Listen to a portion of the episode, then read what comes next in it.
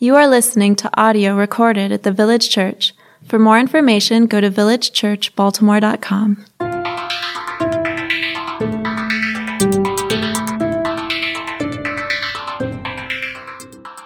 reading from Ephesians 1, verses 15 to 23. Prayer for spiritual insight. This is why, since I heard about your faith in the Lord Jesus and your love for all the saints, I never stop giving thanks for you as I remember you in my prayers. I pray that the God of our Father, Lord Jesus Christ, the glorious Father, would give you the spirit of wisdom and revelation in the knowledge of him. I pray that the eyes of your heart may be enlightened so that you may know what is the hope of his calling, what is the wealth of his glorious inheritance in the saints, and what is the immeasurable greatness of his power toward us who believe, according to the mighty working of his strength.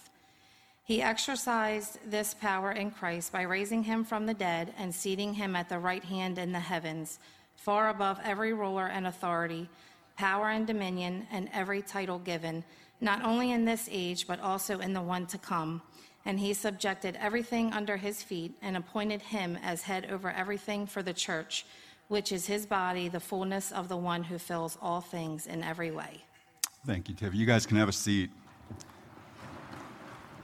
How beautiful it is to hear the scriptures being read out loud as we do things like call to worship and benedictions and even in the preaching of God's word. And um, we're going through, we just started, but going through the series through this one letter that this apostle leader Paul wrote to the church in Ephesus. The book is called Ephesians. We started last week, and we're looking at this kind of overarching theme of a glorious picture of the church as we looked at last week, a lot of the letters have a little bit more of a personal application. This one is really about the community of the people called the church. And particularly for us, it's a good reminder of the design of that church was meant to be multicultural and just the beauty of how God is displayed in that. Um, but before I jump into it for this morning, you know, I love Baltimore. You know, I've been here since 06, even a couple years before this church was started. I just love the city. It's home to me, but I'm originally from Philly. Um, so, as much as I love Baltimore, if the, the Ravens and the Eagles ever got in the Super Bowl together, and, you know, just the way my life has gone, that's probably not going to happen. But if they ever did, you know, I'd have to be in the basement really quietly watching and not really tell anyone who I'm rooting for. I'm going to get people mad at me, whatever. But uh, I'm from Philly, and people from Philly can be a little strange in some ways. We got some peculiarities. One is about things like cheesesteaks, you know. And I didn't say cheesecake. Some of you got really excited. Not cheesecakes, cheesesteaks. Um, uh, we love cheesesteaks, right? And, and here's something I've experienced where I love cheesesteaks so much, I get a little mad when I see people's response to them, but it's not properly based. Like, I'll be like at a convenience store somewhere, none named because we don't get royalties or anything, but that'd be great if we did. Huh? Every time I mention a store, get a ding. But, you know, I'll see someone order a cheesesteak from, like, say, uh, some, one of your corner store, and they're eating it, and they're not from Philly, obviously. They're eating it, like, ah, ah, it's okay. I don't know why people make such a big deal out of this. Cheesesteaks, all these weird Philly people, it's not that great. I mean, it's a piece of bread and piece of meat and Cheez Whiz. I mean, it's not even real cheese. Like, what, what's the big deal? And, you know, I, um, I try not to be too judgy, but I'm usually like, oh, you just don't know any better. You just don't, and, and, and if, if the opportunity arises, hey, let me take you for a real one. You know, I try not to do as much of that anymore because got to watch my body. But you know, let me let's experience the joy of a real good cheesesteak. Let's, let's drive two hours to Philly and maybe go to like D'Alessandro's or John's Roast Pork and and just get uh, like a real one on Amoroso's. Oh, I'm, I'm just not the sermon. I'm going, guy. Let's get a real one because you just don't know any better. You haven't experienced. And in the same way, if I asked you, even you or maybe someone on the street, like, who is God to you? Who is God? And you're like, nah. I'd probably say a similar thing. Oh, you just don't know. You, you just haven't experienced the reality of who this God is.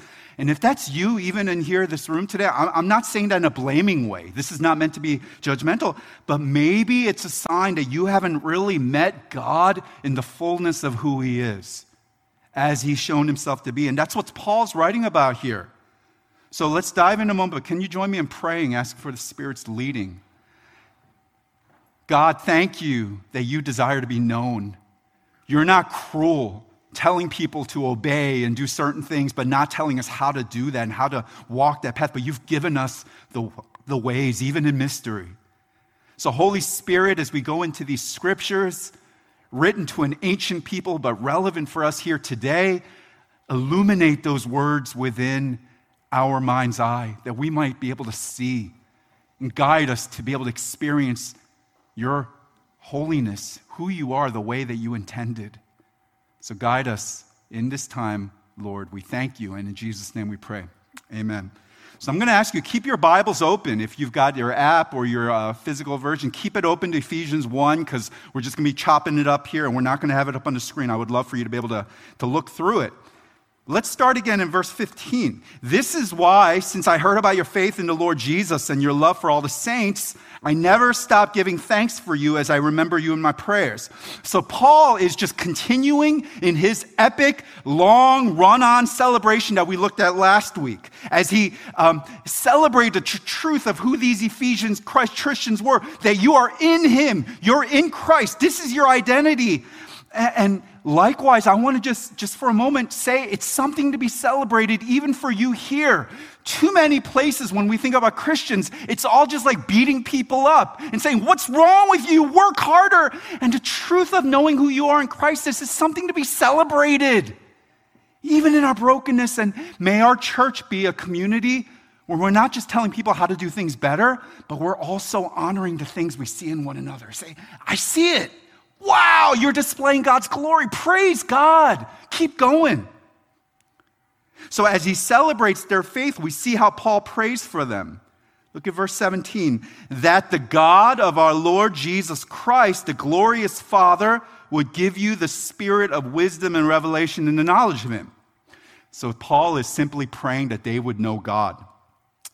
But it's helpful for us to realize here that knowledge here, when it says knowledge, it's not merely acquiring more information about God. And, and I'm not dismissing that. We should have classes, read, study. There's wonderful resources out to find out information about God. I would suggest actually that's really important. Maybe some of us need more of that. But the point is, if it's just information, that, that'd be like knowing every detail of your car manual like you're weird. Like you study that, genre, right? Like there's going to be a test on your car. You know everything about your car, but you ever never actually drive it on the road. It's like kind of missing the point. Because knowing God, it, it's so much more than just acquiring facts, uh, uh, memorizing statements that describe who He is. Again, that's that's important. But it's a relational union with God.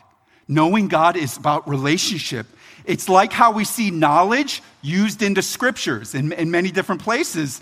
Um, and you know, this is rated PG 13, so we won't go. But when you see things like Adam knew Eve, there's a sense of physical intimacy that's, that's connoted there. Like when you know someone, you know them. It's like deep relationship in every possible closeness. That's what it's talking about here when it's saying knowledge. It's a closeness of relationship. It's, it's, it, it betrays the sense of intimacy. And specifically in our context here, knowledge means a closeness that these people, they have eternal life in Jesus Christ. That's the kind of closeness of knowledge it's talking about. You already know Jesus. But here is just this, it just blew my mind. Here's the amazing thing here when Paul is praying for their knowledge of God in these, in these verses, he's talking actually about how they can even know him better.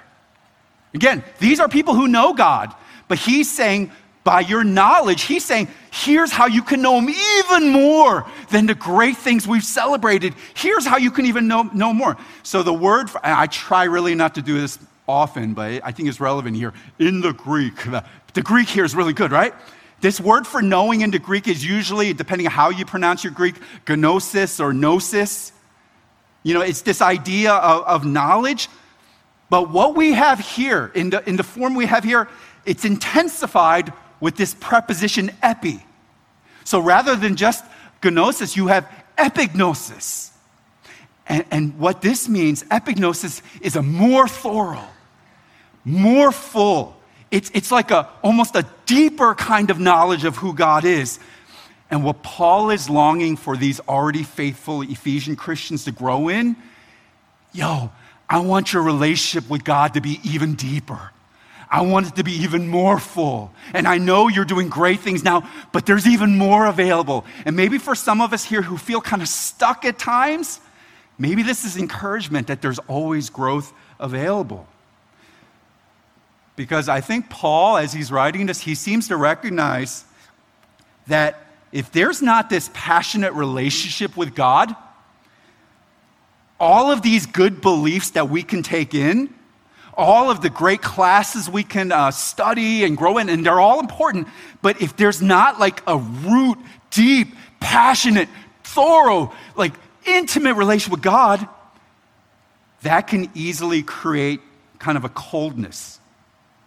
It can create like a hard heartedness where we don't even really enjoy God.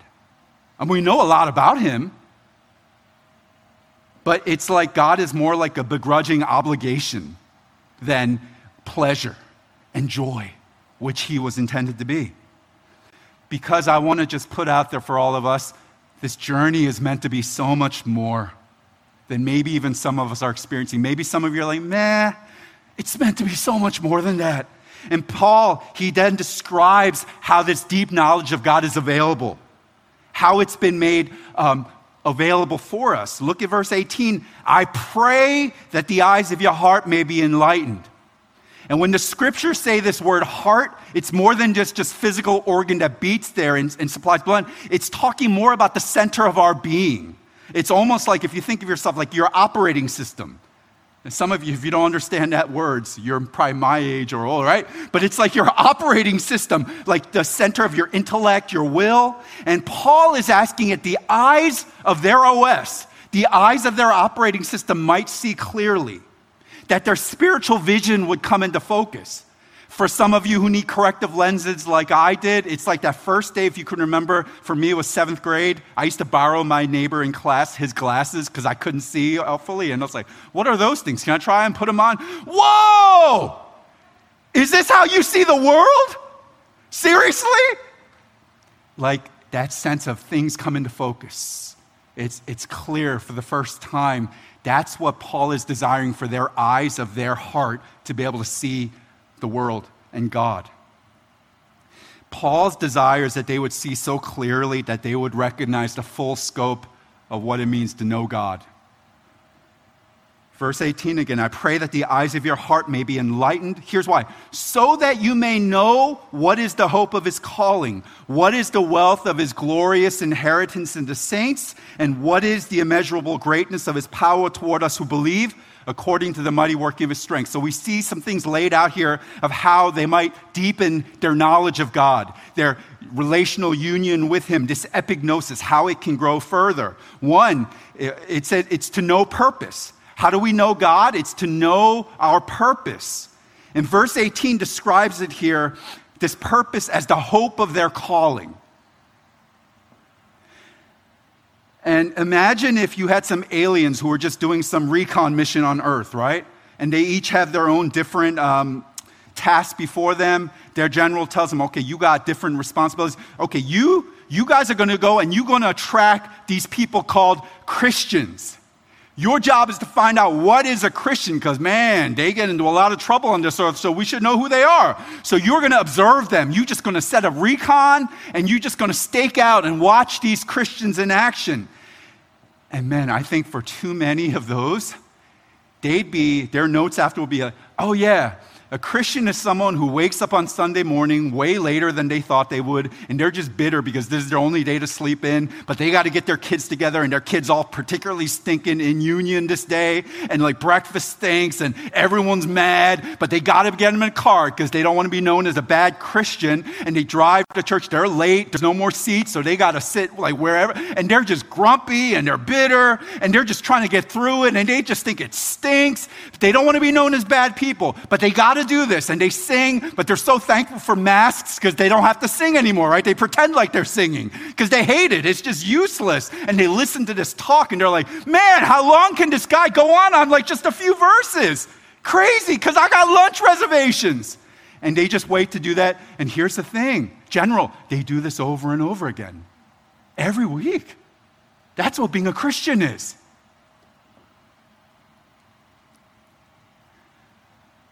And obviously, our hope at the village is that would not be what a Christian is because part of what drives me is man, when I encounter people, especially that don't know Jesus, some of them think that God is so boring. And they're going off like some of his followers who, when they talk about God, they're not like God. They're like, oh, yeah, God. Because, like we saw last week, guys, we were created for glory.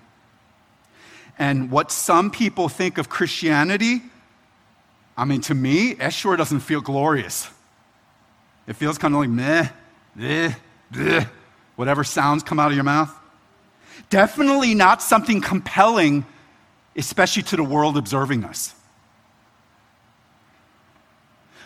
What is glorious, though, is when you see, or maybe even in your own life, experience people being sold out for something bigger than themselves. When regular people like you and me, we've experienced something life changing. I mean, like so tangible and close, but yet so divine and otherworldly that it can't help but alter the trajectory of our life's course. Like you are ruined in the best way possible. Like you just don't see life the same anymore. That there is a God who is so committed to his fame and to his glory that he goes on a mission to rescue rebellious and wayward children to bring us back home to live life as intended, to be reunited with our family.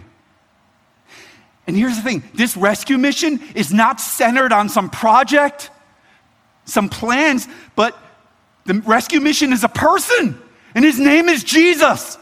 And this Jesus, he gave his own life to be able to give us the best escort home.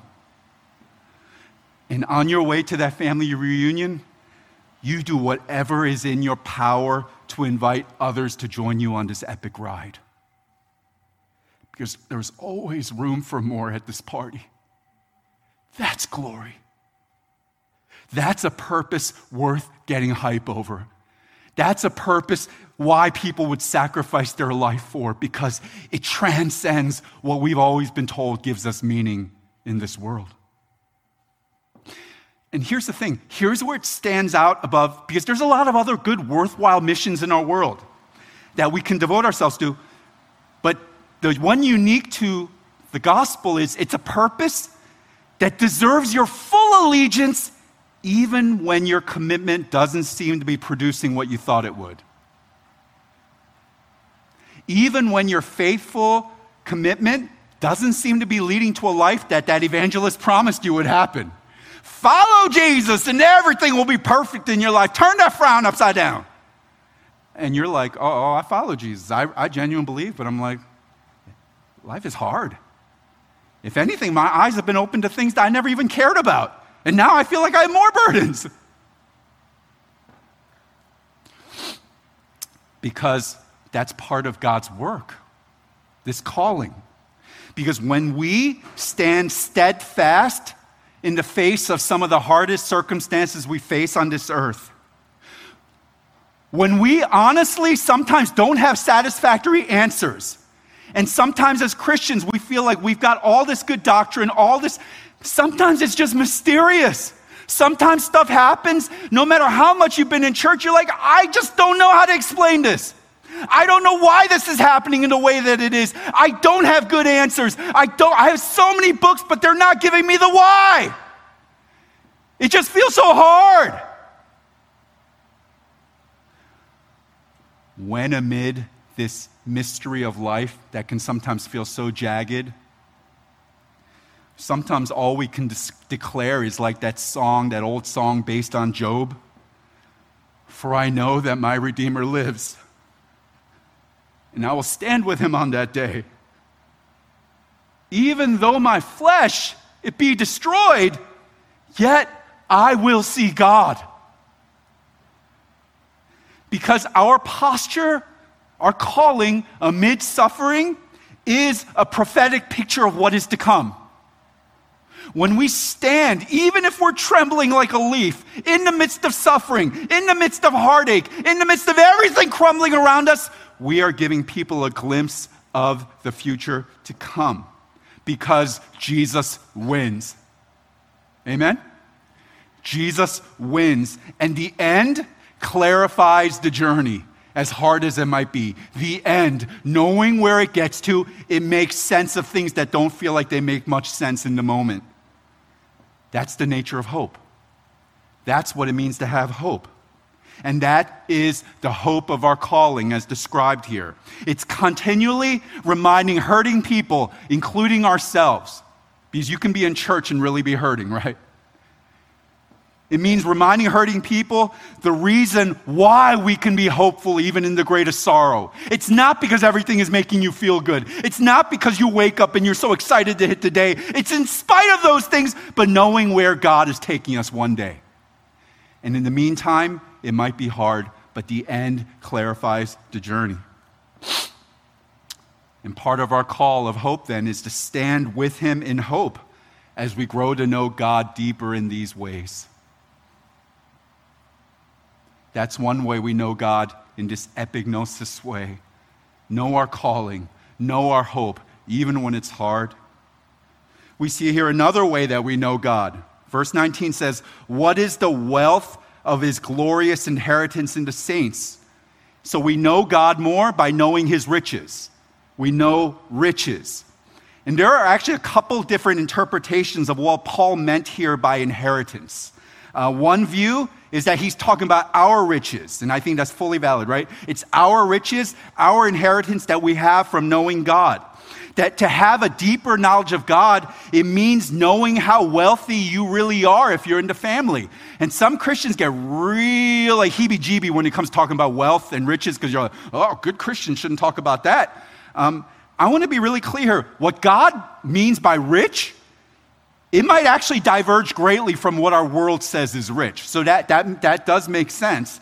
Um, the world might think of richness as material wealth, but God primarily means spiritual riches. It doesn't mean material wealth can't be a sign of God's blessing, but ultimately it's talking about spiritual riches. And let's be really clear here there are no spiritually poor people in God's household. Everyone, if you are in Christ, you are wealthy beyond what you know. Because this is important because too many of us, we live like we are spiritually poor. You're like me when I used to go rent a car for work. And, and I would like be asked, do you want the insurance? And I'd be like all nervous and stuff. I'm like, oh man, I don't know if I want the insurance because I don't want to pay that. But what if I don't pay it and something happens? I get in an accident and oh man, but I don't want. And I was acting like I was really like skimpy on my pocketbook and like really like poor until I realized one day my boss had to tell me, yo, you know, when you use your credit card, you already got the insurance? I'm like, seriously? He's like, yeah, you got that and you got all these benefits. I'm like, seriously? You mean like I could break down and someone's to come get me? They're like, yeah, that's part of the benefits of being in this company, in this family, of having this card. And it's freeing to know how rich you really are, how much you have available to you. Not to have to live out of a scarcity mindset because we don't recognize we have. And I think we can acknowledge that some aspects of our inheritance, they're not going to be known until the full eternal age to come. So you don't have it all now, but God will also give you today what you need to live for Him you are far more rich in Christ than you realize. And it's a richness that Wall Street, they might not understand, but God knows. You are wealthy. So I absolutely believe that's a really valid interpretation, understanding of what inheritance here means. But I also love another interpretation that says Paul means that we are his inheritance. That we, the saints of God are God's very riches. I love that interpretation because it's different than maybe how I used to always view God. Because I got to be honest, when I was younger, I used to picture God kind of shaking his head, looking at me. Man, this kid's never going to get it, is he? How many retreats does he have to go to before he just settles into his head? He just keeps falling into the same sin over and over again. He keeps telling people how hard it is. I've given you everything. That's how I used to view God. But more and more, I think it's been an invitation to know how God really views. And I almost picture him, you know, hanging out with one of his angel homies. You know, just talking, say, yeah, how's things going? Oh, you know, fluttering. That's, cool. It's cool. And the angels like looking out over creations. Man, God, I, I gotta be honest. I hope it doesn't feel like I'm kissing you or whatever, but yo, that Grand Canyon, epic, Lord. Man, the ocean, the way the waves keep going, and you don't need a wave machine. It just keep going. Look at those kids having so much fun. That's, uh, that's amazing. Lord, lobster? Wow, look at how much joy you have given to these people. How did you make stuff like How did you even give them the intellect to figure out that you pull apart that crazy looking red thing and there's like good food in there? God, you are unbelievable. Your creative works are, are oh, and God said, Yeah, that's all good. But man, look at her. Look at her. Look at my daughter. Do you see the way her she, she continues to be faithful even though life is falling apart around her? Do you see the way she's not giving up? I mean, uh, our enemy thought that you can just crush people like Job, but these people, they just keep doing it over and over, trusting in us, trusting in me. And look at her. Isn't she beautiful?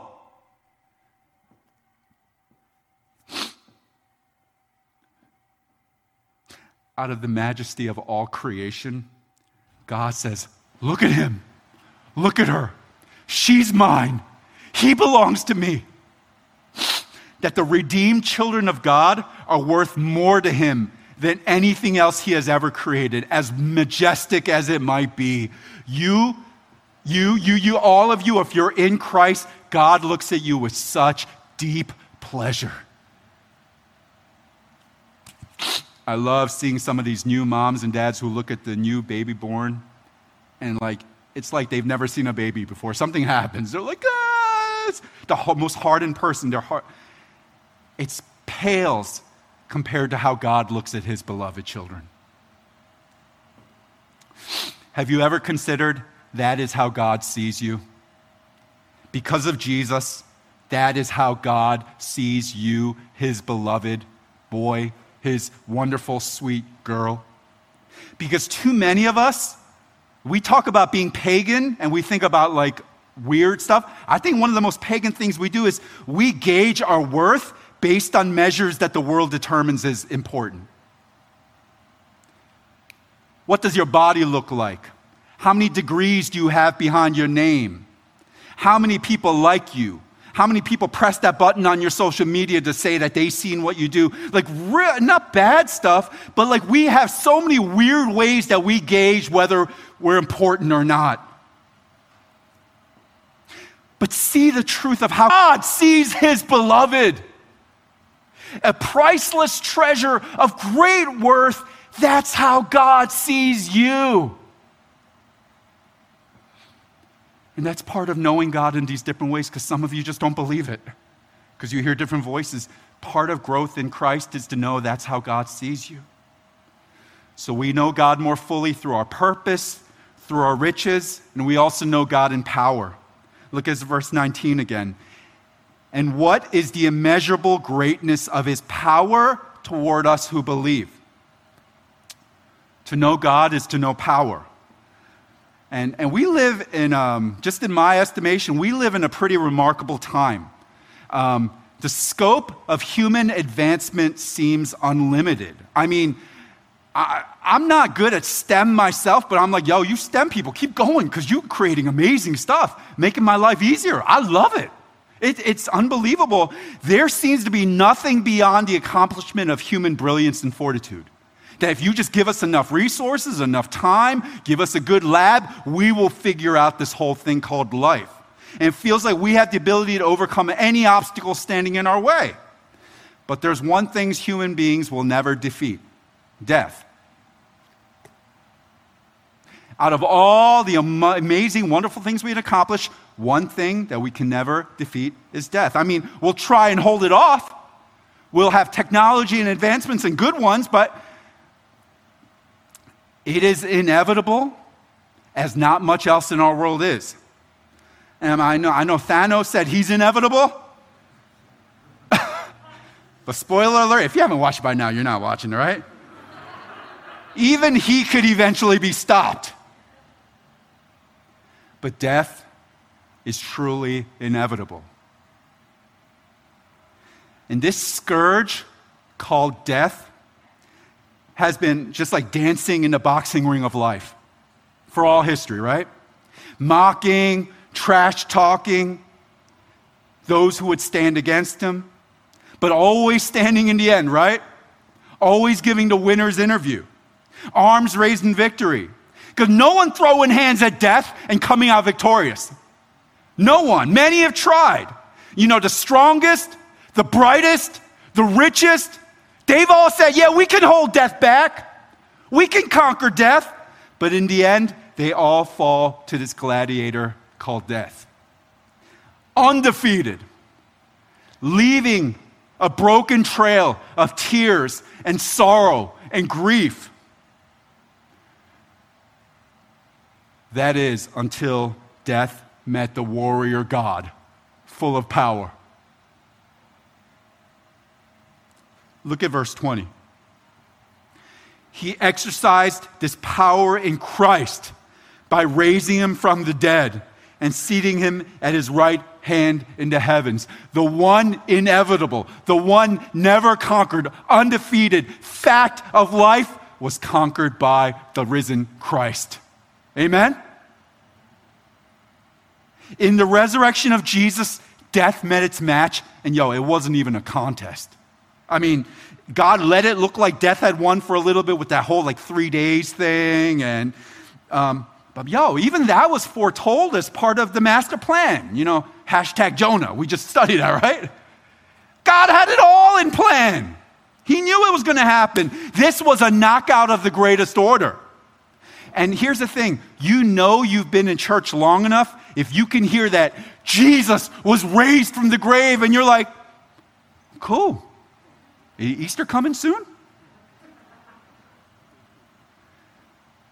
Man, it, it has become way too normal when this message was intended to be the most soul stirring exclamation of the power of God. It's like someone said, for where the cross was the highest measure of God's love, the resurrection was the ultimate expression of his power. To know God fully is to know his power even over death. And I'm hoping for some of you that's a very personal message because you're right in the middle of that, right? But here's the thing God's power is not something removed from us, like kind of that we go, ooh, and ah, look how powerful God is. Like we're watching an Avenger do his thing and we're just oh, Earth's greatest hero so powerful. I mean, this is not that kind of power. This same power amazingly lives inside of all of us. As it says in verse 19, this power is also for us who believe. This is not meant to be ethereal and removed from you. The power that raised Jesus from the dead is directly relevant to your life today as well. In the muck and mire of the reality of life, you have the power of God in you. So, practically, here's what it means picture in your mind's eye what is the greatest challenge to your faith right now? Picture the most daunting circumstance you have going on in your journey today, lately. Maybe for some of us, it's a battle with the demons of lust that you have been fighting what seems like a losing battle your whole life in hidden shame. You kind of just given up at this point. Perhaps for some of us, it's the seeming impossibility of ever forgiving that person who perpetrated the most vile, heinous atrocity against you? You're like, yeah, I know, I know the miracles of God, but that, that would never happen. I could never forgive that person. Maybe it's the soul crushing battle of walking through illness for you or for a loved one, and every question of why just surfaces. For some of us, maybe it's, it's the people we love so much who want nothing to have to do with God. And you can't imagine them ever changing. It breaks your heart. Here's the thing as bad as our circumstances may be, whatever you are struggling with, and this is not to minimize it, it's probably not worse than the brutal murder of the Son of God. As big and bad as your hardship may look to your eyes, may your enlightened eyes also see through the lens of resurrection power. That there is no aspect of our lives, even as private and as hopeless as it might feel to us, that is beyond the reach of God's power. Keep fighting as you trust that God is enough. And tell someone else, say, hey, can you pray with me? Can you fight with me? So there's a very personal application of God's power at work, and we don't want to diminish that. That's real. But I also don't want us to miss that God's power is never just contained to an individual. It's never just meant for one person. We live in a whole individualistic, personal relation with Jesus kind of society, but we've got to see throughout this whole book that the theme is the community, the people. And as I was thinking about people, I couldn't help but just think with current events. Yesterday was the 20th memorial remembrance of the tragedy of 9 11. And for me, uh, I mean, I just living on the East Coast, I think the closer you are, you just know people. I, knew, I know a couple of people who went through the real tragedy of losing dearly loved ones. Here's one thing I remember about that time, and some of you, that's history book stuff. I, I actually lived through it. I can remember when it happened. I remember afterwards just like movement in the nation. It was kind of, it was like powerful. Where like everyone was saying, things are going to be different now. People are hugging each other on the street. Sports, they took on a whole different meaning. People are weeping together, saying how much we're, we are one. We're America. We will conquer evil if we do it together. I, I used to hate you, but we're, man, all the things that used to divide us, our family squabbles at Thanksgiving, isn't that so stupid in the light of these greater things? We've got to wake up. And it actually looked like it was happening. It was, it was kind of crazy at the time. But look where we are 20 years later.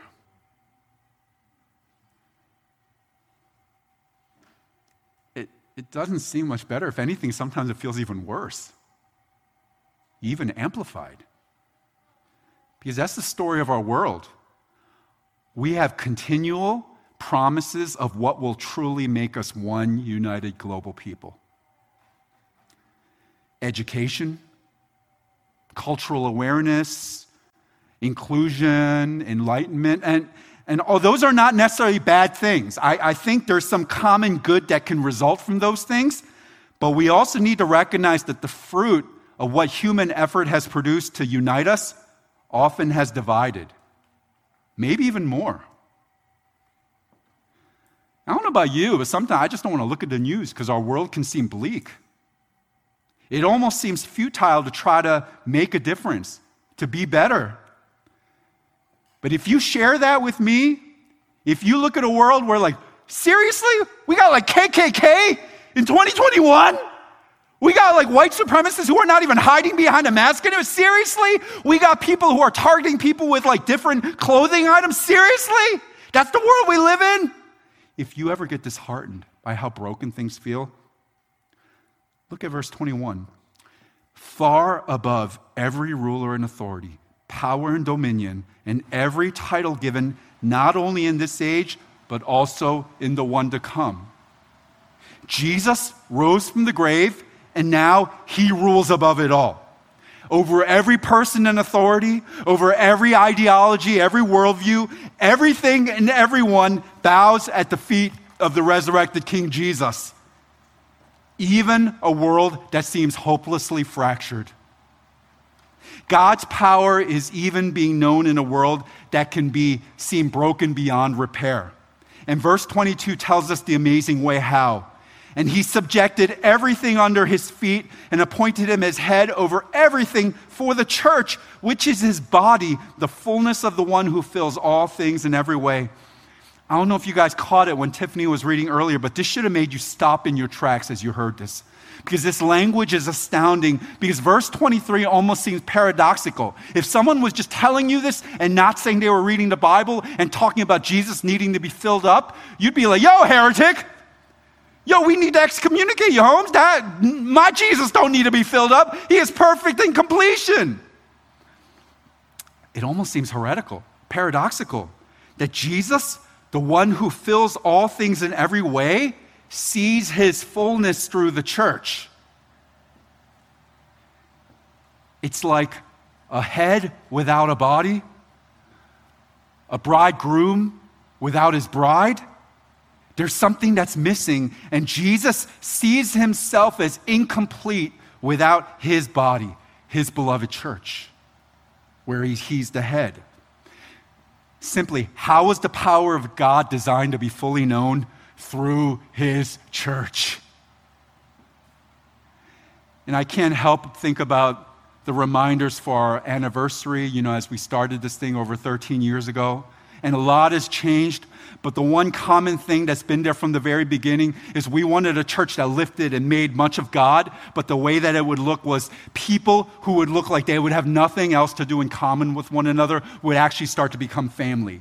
Crossing lines of ethnicity and class and, and where you were born and how much money you have. Like there would be this radical understanding of people who, like, I love this vision of what our church would be after a beautiful day like this when people are all over this neighborhood and y'all walking out afterwards and people like just are driving by or they're walking by and they're just confused because like people are coming out of this building and they're like, what's going on in there? They don't look like they'd be doing anything with each other. What do they have in common with each other? That's weird. Like, people be questioning what is going on here to make you united like that. And all we can say is, look at what Jesus does. Look at his power. Look at his power in a world that's so divided, so fractured, so broken. As much as we want to give our uh, education and efforts to it, we just growing more. But look at what Jesus does through his body called the church. Amazing. One pastor friend of mine said, The only time when you see radically communities of people made up so many different folks is either drugs or Jesus. And hopefully, it's not too much the first one for us, but mainly Jesus. We celebrate Jesus, his power known. He has all power. Everything stands below his feet. He reigns over all. But how does he choose his power to be fully known? Through his bride, through his body, through his people, redeemed out of sin, called the church. And in a world like ours, I think this is relevant at any time in history, but particularly in the world we live in right now. I thought this was relevant in 2008. I think it's even more now. In a world that is at each other's throats, you can't even have Thanksgiving dinner together with some people without getting into a brawl.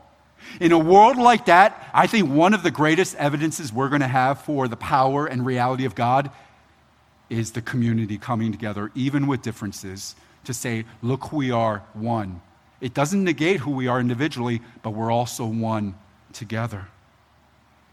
We're going to unpack this through the rest of the book, but simply, guys, the multicultural, multi ethnic people of God called the church is the expression of the fullness of God's reconciling power in our world. The power of God that can make a new reconciled family of people who used to be enemies. And that family is also meant to include you. If you're here and maybe you haven't ever been in church before, or you're coming back after a while and you've thought of church as just a place to be more moral, learn more rules, maybe even get some thoughts to tickle your brain a little bit. Hopefully, you'll get some of that. But more than that, could it be an invitation for you to be some, part of something that is full of glory, that will change your life, that will transform you as a person, but also involves you in this larger family called the church? Through which the power of God will be known, including through the transformation of your own life as you commit to be part of it. So stand with me as we respond right now. As our music team comes up, they're going to lead us in some music. And during that time, I want to invite you to come up to the table, take one of these elements. And, and usually, in our, especially our Western world, we think of it as a very individual thing. And that's part of it. But what I want to invite you today, especially as you come up as you grab one of these and wait for all of us to take it together at the end, but think about what does this mean for you as part of a larger thing than yourself? That what we're symbolizing here, the broken body of Jesus and his shed blood that he shared with his first followers, it's also deeply symbolic for who we are now part of as the family of God, and you're committing to that. And if you are not a member of this church, maybe this is a step for you to say, okay, I need to be part of this community because we've got a greater mission in front of us than I realized. Or maybe you've never even been a Christian. And for you, you can come and receive communion for the first time saying, I want to be part of that family. I also want to confess that Jesus died for me so that I could be part of this powerful, reconciling, purposeful, rich community called the church. If that's you, we'd love to talk with you. We'd love to tell you how you can join us for that family reunion. Lord, help us. We are in continual need of your grace. Thank you for the words of your scriptures that remind us of who we are. Remind us of what it means to know you. And some of us, Lord, we have just been on cruise control. But Lord, maybe you're even prompting us to a greater knowledge of you. It's not that we're more beloved, we're already beloved, but Lord, that we might know you even more, deeper, thorough, fully, intimate. And for some of us, Lord, it would be the first step into that kind of relationship. Holy Spirit, whatever that looks like for us, invite us into your presence right now in deep worship through these music, through these songs, through this table, through these prayer, through this community, that you would be known through your multicultural reconciling church. So continue to pray, and whenever you feel led, join others in receiving one of these elements and bring it back to your seat.